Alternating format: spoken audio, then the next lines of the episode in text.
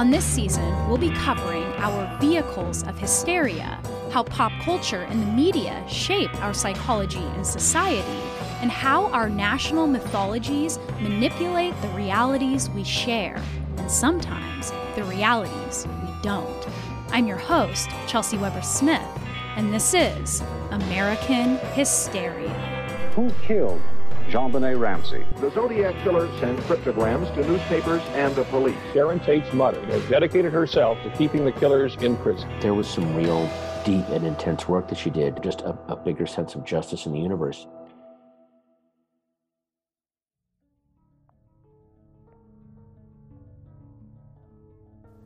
JonBenét Ramsey has one of the most recognizable faces in American history permanently glossy from both her heavy pageant makeup and the fact that we saw her most often on the cover of sheeny tabloids as we waited in line at the grocery store, set forever next to the rows of bright gum and candy bars. On Christmas of 1996, JonBenét was found missing from her room, and a strange and rambling ransom note was discovered on the stairs, the longest in American crime history. But the little girl, just six years old, was not waiting somewhere to be rescued. She was downstairs in the wine cellar, already bludgeoned and strangled to death. This monumental mystery that came in the middle of the 1990s true crime boom had everything.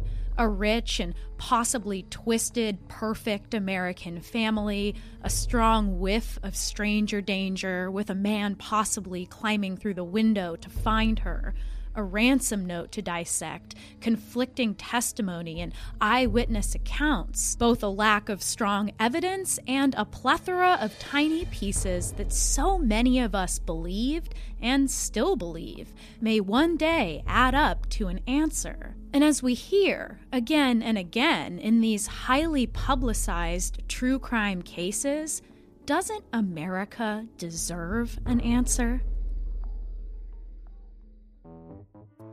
Our current true crime boom has given us endless docuseries and films, podcasts and books, some that breathe life back into cold cases, some that expose injustice and exonerate the wrongfully accused, and others that seem to exist for pure and lucrative entertainment. Many sociologists and psychologists, both academic and armchair, theorize at length about the reasons we're drawn to these gruesome stories. A common explanation is that people, especially women who consume the most true crime, are looking to learn how to avoid dangerous situations, the warning signs that can show us the future like a hand of dark tarot cards. Some believe that through examining these American monsters, we can also explore our own shadow selves. Others say it releases our anxieties about the world in a controlled setting, the way that horror movies can. And then there are those who claim that it's all Schadenfreude, a gross fascination, the visceral and sensitive thrill of seeing people worse off than you. The feelings about the morality of true crime run the gamut, but I'm not here to shame anybody today because if I did, I would be a hypocrite. I don't think that there's any singular reason that people love true crime. It's a combination of so many factors. But there may be another important underlying need that true crime soothes in us a hunger for justice that may mean more about us on a biological, psychological, and political level than it does about the tragedies of others that we love to digest. But in our fear of these American monsters, who else is caught up in the duality of victim and criminal? And how are these stories used in ways we may not even notice? Public fear is a very useful tool, especially when its lens is focused on the most sensational of boogeymen. Uncaught sadistic geniuses, hippie cults smearing ritual blood on the walls, allegedly handsome men with broken arms calling you sweetly into their car, and silent psychopaths slipping in through your window at night. In the case of the child beauty queen found murdered in her Colorado home, Boulder police detectives have now returned from interviewing about 30 people in Georgia where JonBenét Ramsey has relatives and where she was buried. JonBenét was polished and precocious, part of a world involving children paraded before their friends and parents. She was named Little Miss Colorado. Meanwhile, people who didn't even know JonBenét are stopping by the house to lay tributes. Just really touches your heart documentaries and shows, made for TV movies, and tabloid accusations about John JonBenét Ramsey still crop up in what seems like a constant stream of content, revealing very little that we didn't already know. In 2016, on a large scale, CBS was able to sway public opinion about the case almost violently toward Burke Ramsey, who was nine years old at the time of his sister's murder. With a smattering of criminology stars, their documentary called The Case of JonBenét Ramsey premiered to a still hungry audience 20 years after the murder, amassing 10 million viewers outpacing the Emmys of that year. The miniseries presented evidence that Burke had killed his sister in a jealous rage and that his parents had covered it up. They ran through the typical gamut the ransom note, the jarring 911 call, the pineapple in the belly of a murdered girl. But then they did something that no one else had yet. They took it to the next level they attempted to construct a replica of JonBenét's head, starting with a replica papier mache skull, which was then wrapped in pig meat and grotesquely affixed with a terribly askew blonde wig. Enter a 10 year old boy, the stand in for Burke, who was instructed to bash the head of this nauseating version of a six year old girl with what the show purported to be the murder weapon a heavy flashlight. And he did. And like any kid getting to smash anything, he enjoyed it. It was shocking.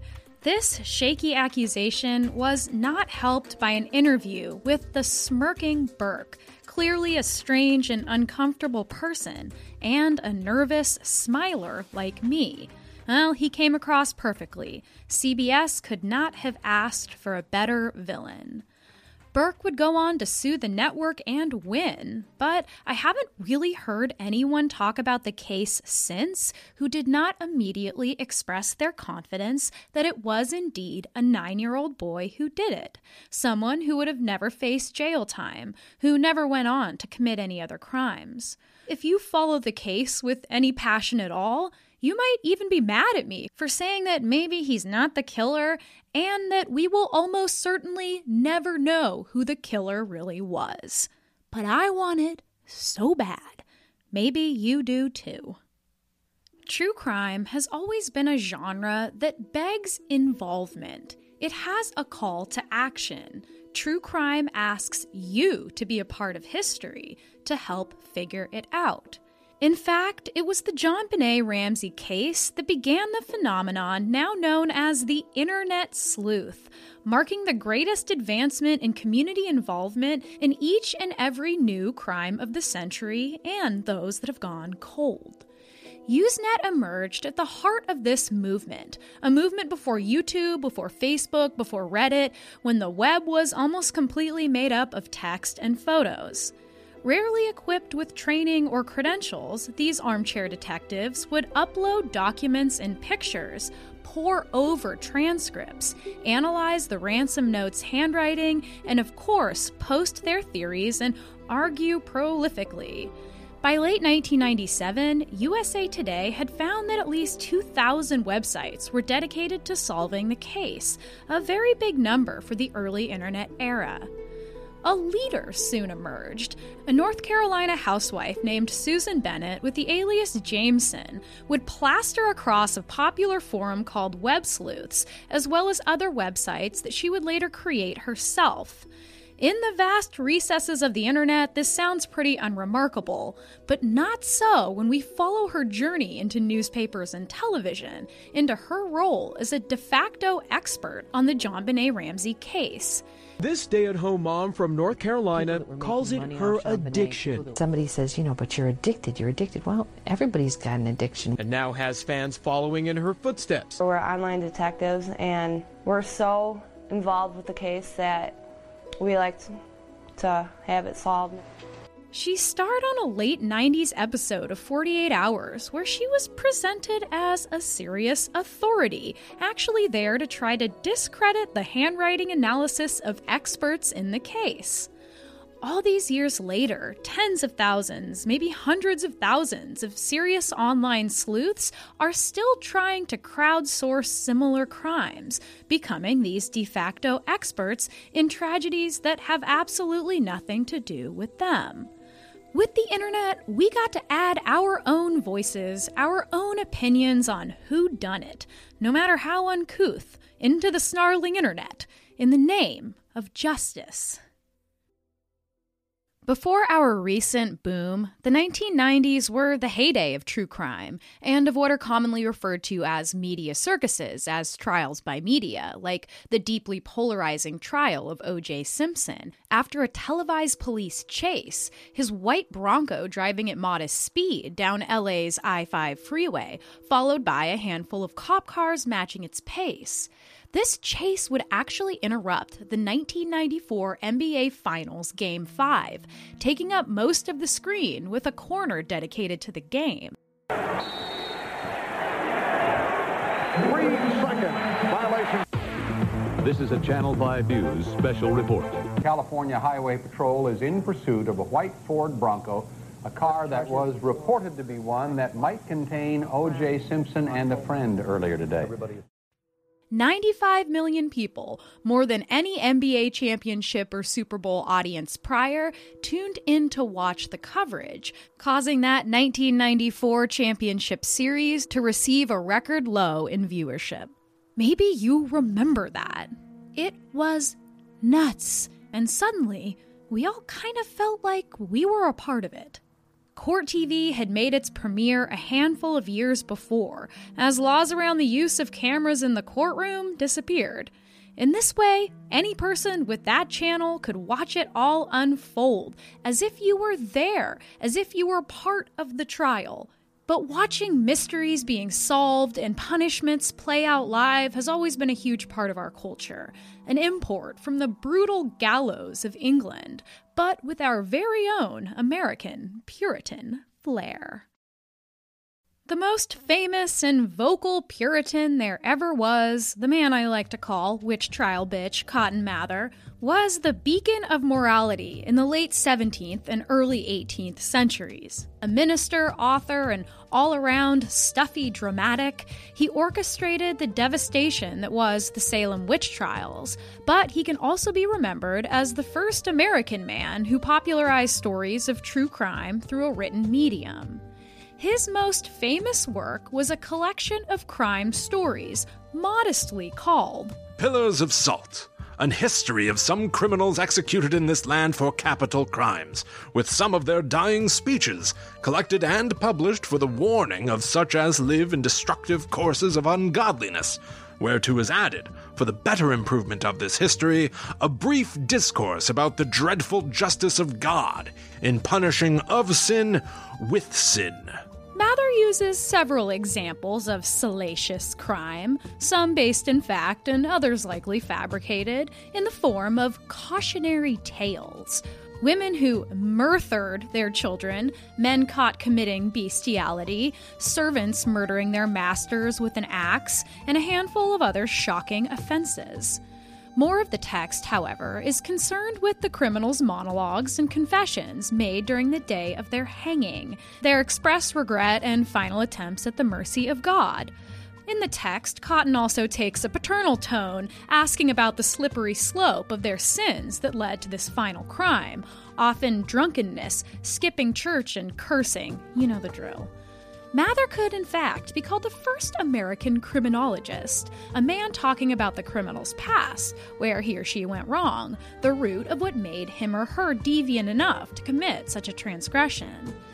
Puritans and colonists didn't really care for prisons, preferring capital punishment for serious crimes like murder, rape, or assault, but also minor crimes like blasphemy, trading with indigenous tribes, being a Quaker, practicing witchcraft, of course, and the theft of any goods, specifically, for whatever reason, vineyard grapes and neighbors' flowers, and food needed because of hunger. It says that from the 1600s all the way up to the 1900s. Tens of thousands could show up for the more salacious executions, getting shit faced together, brawling to get the best view, and stealing pieces of the ropes and scaffolding to hang above their fireplaces, buying up souvenirs like broadsides containing poems allegedly written by the criminal while he was waiting for his death. The last public execution in America would come in Kentucky in 1936 as a black man named Rainey Bethea was convicted of the rape of a 70 year old white woman, and it was estimated that 20,000 people came to watch, reportedly chewing on hot dogs and drinking sodas and beers handed out by the vendors, heading off after to what one reporter called all night hanging parties. It would take up until the second half of the 20th century as the progressive movement came into prominence and these public events would disappear. But at the same time, the most famous men in all of true crime history were starting to seep out from the shadows, almost begging to be caught by people like you. More after this. You ever notice how finding time and energy to do the most basic human necessity, eat literal food, has become just another exhausting task jammed into our increasingly inhuman schedules? Well, your spring can be a little more stress free with Factor. Factor will provide you with delicious, never frozen, ready to eat gourmet meals that are chef crafted, dietitian approved, and ready to eat in just two minutes. Each week, you get to choose from a menu of 35 options to create your perfect breakfast, lunch, or dinner with absolutely no prepping, cooking, or cleaning up. And Factor makes sure you get exactly what you want. You can tailor deliveries to your schedule and customize how many meals you want each and every week, and you can pause anytime. So just head to factormeals.com slash American Hysteria 50 and use code American Hysteria 50 to get 50% off your first box plus 20% off your next box. That's code American Hysteria 50 at factormeals.com slash American Hysteria 50 to get 50% off your first box plus 20% off your next box while your subscription is active. Check out Factor today. The future is a hefty responsibility and not one that we take lightly. But then taking things lightly has never been what Hefty is about. That's why we've created the Hefty Renew program that turns hard to recycle plastics into valuable resources like park benches and building materials. To participate, simply fill up an orange Hefty Renew bag with accepted items, tie it up, and drop it in with your regular recycling. That's it. It's that easy. It's time to rethink recycling with Renew. Particular valued resources may vary by geography. More info available at heftyrenew.com. And now, back to the show. The late 1960s through the 1980s saw a surge of serial killings unprecedented in the years before or since, with its mysterious peak in 1974, known as the Year of Fear. The year before, law enforcement estimated that there were 89 active serial killers, but by this Year of Fear, there were estimated to be 109. Most of us know that our oft called heavy hitters, many of which have already graced the haunted halls of American hysteria, have been boiled down to singular sinister traits. John Wayne Gacy, our family man, clown murderer of boys, Ted Bundy, the allegedly handsome man hiding in plain sight, Jeffrey Dahmer, the outcast cannibal, son of Sam, the delusional lover's lane murderer commanded to kill by a satanic dog. The media had long known that scary and exciting stories sold like hotcakes, especially when those hotcakes were presented as salaciously as possible, covered in thick, bloody strawberry syrup, no juicy detail left unreported. But none sold better than the papers that literally inserted you, the reader, into the story unfolding live. A momentous event, a chance to be a part of justice with a capital J. Anyone could be this prerequisite to the internet sleuth, a breakfast nook detective, if you will. So there you are, sitting down with your coffee, trying to crack the code of an uncaught murdering mastermind leaving the Sunday crossword untouched. Search goes on in San Francisco for the man known as the Zodiac Killer. The elements involved today included psychiatrists, astrologists, and police guards for school buses. The Zodiac Killer seems to crave publicity. The psychotic killer has already murdered five.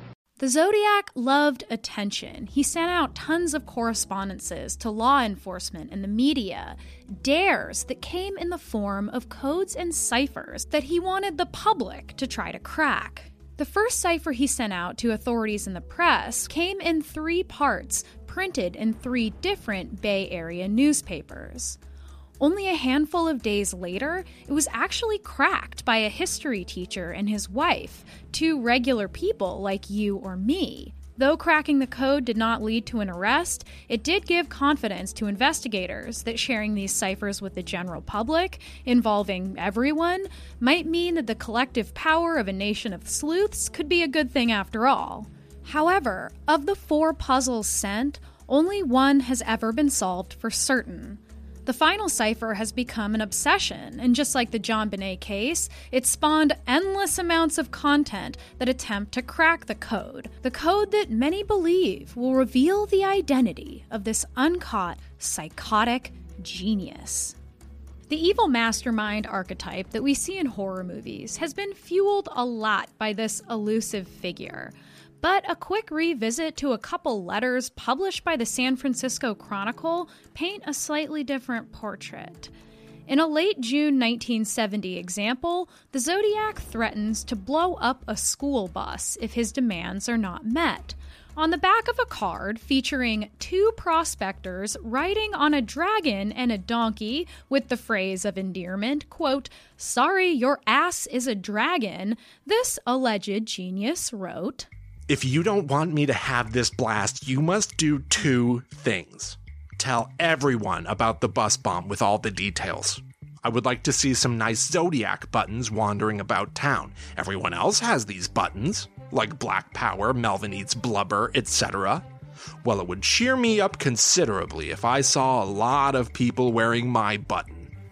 Thank you. And then, not long after, another letter arrived with a slightly different tone. This is the Zodiac speaking. I have become very upset with the people of San Fran Bay Area. They have not complied with my wishes for them to wear some nice Zodiac buttons. No one trait, no one event can link all of these men together. But one truth stands alone serial killers are fucking losers. These correspondences were peeks into the minds of society's most reviled. And it was around this time that the study of criminology and criminal psychology began to take up the torch, starting to shirk off those simple categories of an almost biblical good and evil, looking at their childhoods and early behaviors, their head injuries, their motives as they related to major life events, their animal killing mining that great mystery of why. But many in law enforcement felt like all this stuff about criminal minds didn't matter. These guys were just born pure evil, full stop. Then they found an ally in a rising movement calling out for the opposite of investigating the childhoods of the criminal to steer the focus back to the actual victim, the deceased person and their families, who seemed forgotten then in the long shadow of those that had made them into victims. In a scene described by one investigator as reminiscent of a weird religious rite, five persons, including actress Sharon Tate, were found dead at the home of Miss Tate and her husband, screen director Roman Polanski. We all know at least the bones of what would become the Manson family murders the drugs, the sex, the unapologetic, almost gleeful carnage acted out against movie star Sharon Tate, coffee heiress Abigail Folger, Hollywood hairstylist Jay Sebring, 18 year old Steven Parent, Leno and Rosemary LaBianca, the owners of an LA grocery store chain, and Holocaust survivor Wojtek Frykowski. We've heard the way that these often underage girls left their families, chasing a dream they didn't understand, spending years of their life like this, ending up trapped in bombastic orgies, shaking with drug addiction, and spaced out beyond repair the cultic mind control, the too radical political and spiritual ideology that led them to all of this, that took them out of reality. We know that on August 8, 1969, the pregnant Sharon Tate was stabbed 16 times in the stomach in her mansion in Beverly Hills. We know the headlines of satanic rituals, Beatles race wars, dune buggies, abandoned movie sets, the failed albums of their band, and the chilling harmonies that the girls sang as they stood outside the courtroom during Charlie's trial their blurry belief in the Savior, their hauntingly dopey eyes. What many of us don't know, however, what I didn't know, is how the aftermath of this outrageous story and the serial killers of the coming decade that we just talked about, who are waiting in the wings, helped to change everything about criminal justice in America, as Rachel Monroe writes in her outstanding book, Savage Appetites. These crimes hailed in the 1970s with a rise of a more mainstream feminism, with new laws designed to protect women and give them more rights to safety and personal choice. It goes without saying that this was and is a vital and overdue revolution around sexual assault and domestic violence against women, an approach that included redefining and focusing on those that had suffered the most at the hands of abusers and killers, those who, to this day, are faced with the very court proceedings that are supposed to provide healing but are often emotionally destructive. But the coming conservative backlash to these rights claimed by women, just like in the Satanic Panic and with pornography, we'd see political feminism join forces again with the right wing movement of law and order. Before this, the Kennedy administration had passed a handful of laws to ensure rights for defendants facing trial and limit the powers of law enforcement. These laws included the required reading of Miranda rights, the right to a public defender, and the law that evidence be obtained with a search warrant only. JFK was also taking a more progressive approach to criminal justice, attempting to solve issues of poverty that were believed to lead to crime, building new opportunities for low income inner city residents to find scarce work and stay in good schools, funding education and vocational programs in prisons, and allowing families to visit inmates. But running parallel were those lobbying for the rights of victims, and giving all of this to offenders felt like an affront. Uh, as far as this problem of law and order is concerned, I am for law and order. Hubert Humphrey is for law and order. George Wallace is for law and order. How we would do it would be quite different.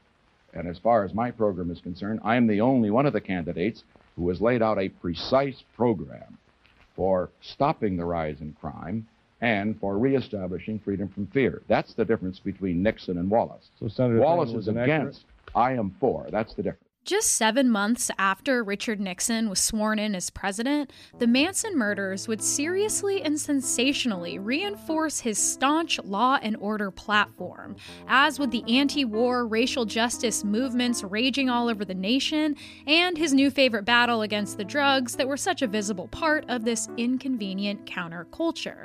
It was Manson family victim Sharon Tate's mother Doris Tate, a charming suburban grandmother frequently described as baking cookies, who would take up the victims' rights torch with a fiery vengeance. As the movement gained serious steam in the latter half of the 1970s, at the height of the serial killer hysteria, LA County Deputy District Attorney Stephen Kay arrived at Doris's hair salon with a petition to deny any of the Manson family members parole at any time. This was because, despite the Manson family's death penalty sentences, shortly after, California Supreme Court ruled the death penalty unconstitutional and replaced it with life in prison with the possibility of parole. It was then, after years of depression and helplessness, that Doris realized she was ready to do something more, something in the name of victims. Luckily, there was already a movement going strong for exactly what Doris was hoping for a focus on the victims of crime rather than the criminals. Suddenly, Doris was everywhere, securing positions on the board of Citizens for Truth, Justice for Homicide Victims, the California Justice Committee, and Believe the Children yes, the one of recovered satanic ritual abuse fame. She was on talk shows and radio shows, rallying for the death penalty to be upheld in California for all members of the Manson family as well as murderers at large. Victimhood was beginning, finally, to also encompass the living left behind, to provide services for the family members of the deceased, to give them a voice. And very soon, Doris Tate would be the very first person in America to give a victim's impact statement during a parole hearing, and it was for Manson family member Susan Atkins. Sharon was sentenced to death without a fair trial or without a jury. I was sentenced to life in prison without any possibility of parole. And I say to you, should Susan Atkins' sentence be any less? Doris was furious when she found out that Manson family murderer Tex Watson had gotten married and fathered children in prison, and they often came to visit him. Soon after, the state would ban its family visit program and ban prisoners from receiving Pell Grants, seriously preventing access to higher education. California, previously at the forefront of progressive approaches to crime, would soon have some of the highest death penalty sentences in the country. Without foresight, this rising movement was incidentally supporting the war on crime, and conservative administrations broadened the archetype of the criminal until nuances of crime began to fade away, and more and more inner city black, brown, and to a lesser degree poor white people were incarcerated at unprecedented rates. Tough on crime policies became staples of both Republican and Democratic administrations, and policies like mandatory minimum sentencing, two and three strike laws became the new norm in America, as we've talked about many times on our show. The rhetoric around victims and criminals amped up even further through the 1980s with Reagan's Task Force on Victims of Crime report. Some of the document reads in second person, inserting you, the reader, right into the unfolding horror, which is more graphic than I decided to include here and smacks of an episode of Forensic Files. You are a 50 year old woman living alone. You are asleep one night when suddenly you awaken to find a man standing over you with a knife at your throat. As you start to scream, he beats and cuts you. He rips out the telephone line, threatens you again, and disappears into the night. More after this. Friends, hello. I'm Mike Rugnetta, the host of Never Post, a new and independent news podcast about and for the internet. In addition to bringing you the latest in current events, we try to figure out why the internet and the world, because of the internet, is the way it is. How did influencers destroy tween fashion? What is posting disease, and how do you ensure you don't catch it? From what device must one send important emails? We talk about what's going on online and ask together why. Why are we like this? Find Never Post wherever you get your podcasts. And now, back to the show. True crime has always been in my blood. I was one of those secretly serial killer obsessed tweens that scoured the internet for every detail John Wayne Gacy's childish prison art, the wild primetime prison interviews with Charles Manson on Geraldo Rivera, Tom Snyder, Barbara Walters, and Charlie Rose, whose time with Manson would go on to win the Emmy for Best Interview. 20 years after my obsession with serial killers began, on April 24, 2018, after 45 years of avoiding arrest, a former police officer who would come to be known as the Golden State Killer was apprehended in Sacramento County, a man responsible for at least 13 murders and at least 50 sexual assaults between 1973 and 1986, right in the heart of the serial killer boom. Much of the time, he crawled through the windows of suburban women and terrorized his victims with unimaginable psychological and physical brutality, just like Reagan described in his task force on victims of crime report. This landmark event, this cracking of such an old cold case, came at a time when I was fulfilling my 13 year old dream, writing about true crime and interviewing those who worked in the genre for a podcast, including the writer and researcher who helped finish the late Michelle McNamara's beautiful posthumous book, I'll Be Gone in the Dark, that's now a huge HBO series. Patton Oswalt, sitting here with the lovely and intelligent Michelle McNamara, my wife and creator of one of the best written and creepiest crime blogs on the web. I just obsessed over it. What drives me is the need to put a face on a unknown killer. There was some real um, deep and intense work that she did um, in terms of uh, benefiting, you know, the victims of these crimes and you know just a, a bigger sense of justice in the universe. So I didn't want the book to be left undone. The book was about the man who she named the Golden State Killer, about his victims, about his crimes, about the attempts to find him, but just as much, it was about Michelle, her own obsession, her own confusion over why this case had gotten under her skin so deeply, why she kept looking for justice, right up until the very day she died. Just two years before he'd finally be caught. I had written an article for a true crime magazine that was scheduled to come out the day he was arrested, and we actually had to rush an addendum between the pages that made the story into something suddenly and entirely different, unfolding live at that moment. It felt like a collective success for all of us who pored over evidence as amateur internet sleuths, de facto online experts, trying to carry on the work that Michelle left behind. The day the Golden State Killer was caught was one of the most exciting days of my life. I got to feel like I was a part of it. It was very exciting. The word justice kept coming up again and again in the news reports and press conferences. And it's true that that day, the world felt more balanced. It felt like there were consequences for these horrific actions. And it didn't just seem like justice for the victims, but it felt like justice for America at large. Researchers interested in the human need for and the experience of justice have long studied and expanded upon what social psychologist Melvin J. Lerner coined the justice motive in 1981. The justice motive purports that a communal structure for justice evolved alongside our hunter gatherer ancestors the dominance hierarchy that was in place for thousands of years, with the toughest and meanest at the top, gave way to a system that simply worked better for the survival of the group. Our more recent ancestors lived in communities that shared important resources and came together to reject, in many different ways, those who were too greedy, too self serving, or just plain dangerous, those who broke the cultural rules that the group set in place to help them thrive to the best of their combined ability.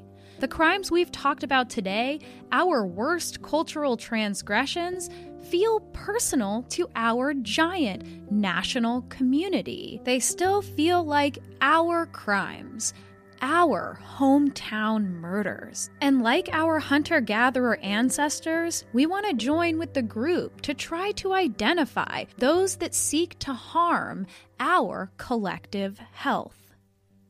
As a part of the justice motive, psychologists and sociologists have also studied how true crime reinforces two cognitive biases. With what is known as mean world syndrome, which is usually explored in relationship to the media, studies have shown that those who consume TV news reports or other media involving crime are more likely to believe that the world is by nature cruel and unforgiving, and that they themselves will be victimized, probably soon, by the rising criminal class.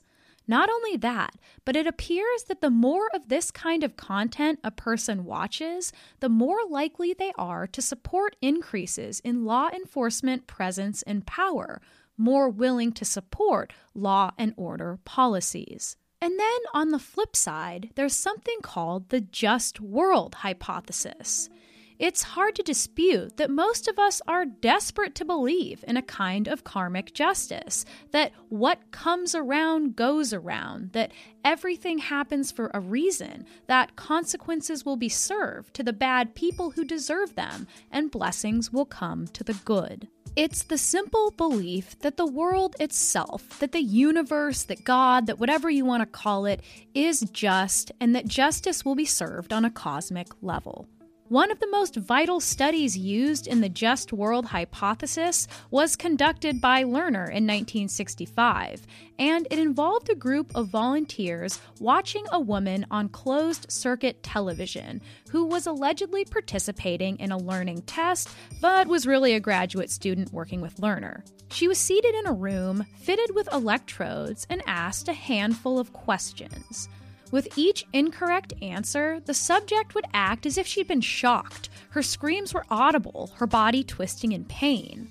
One group of volunteers was allowed a choice to transfer her to a different, kinder method of learning without this negative reinforcement, without this suffering, and almost all of them chose to save her, identifying her with words like innocent victim, someone who didn't deserve what was happening to her.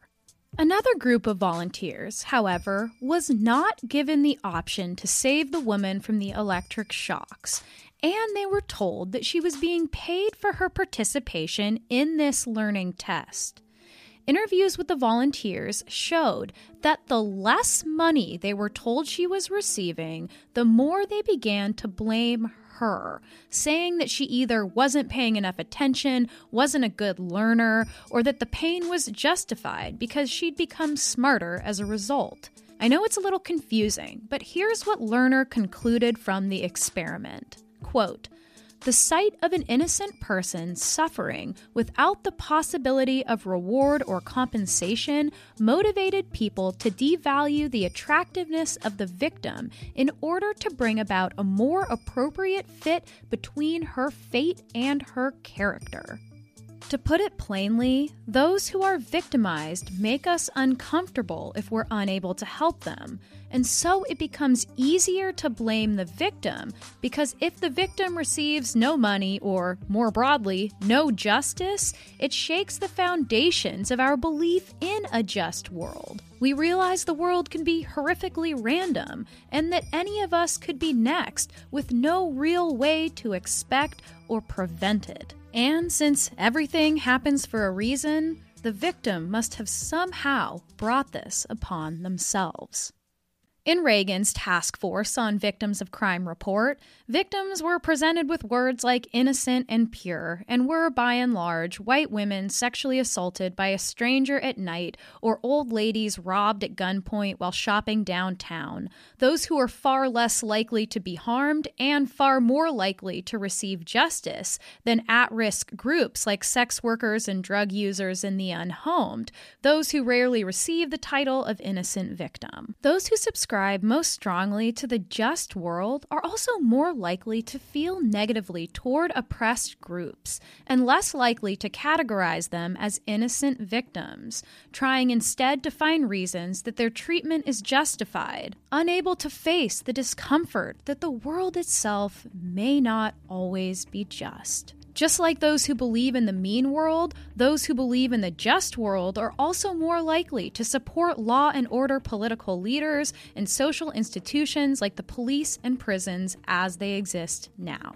It's like public hangings, publicized trials, true crime investigations, and even victim blaming are these dark magic rituals aimed at restoring the cosmic order away from the cosmic chaos all the way back to early colonial life, where small sins that held death penalties, stealing from your neighbor, blasphemy, witchcraft, were placed beside murder and rape as if they were crimes on par with each other.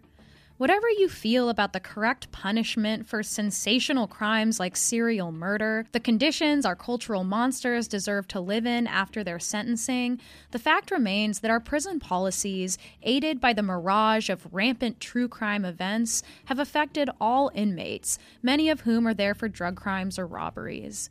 Folks who, with the right social programs, with family visits, educational opportunities, financial investment in communities, would all be less likely to become repeat offenders or to even enter prison in the first place.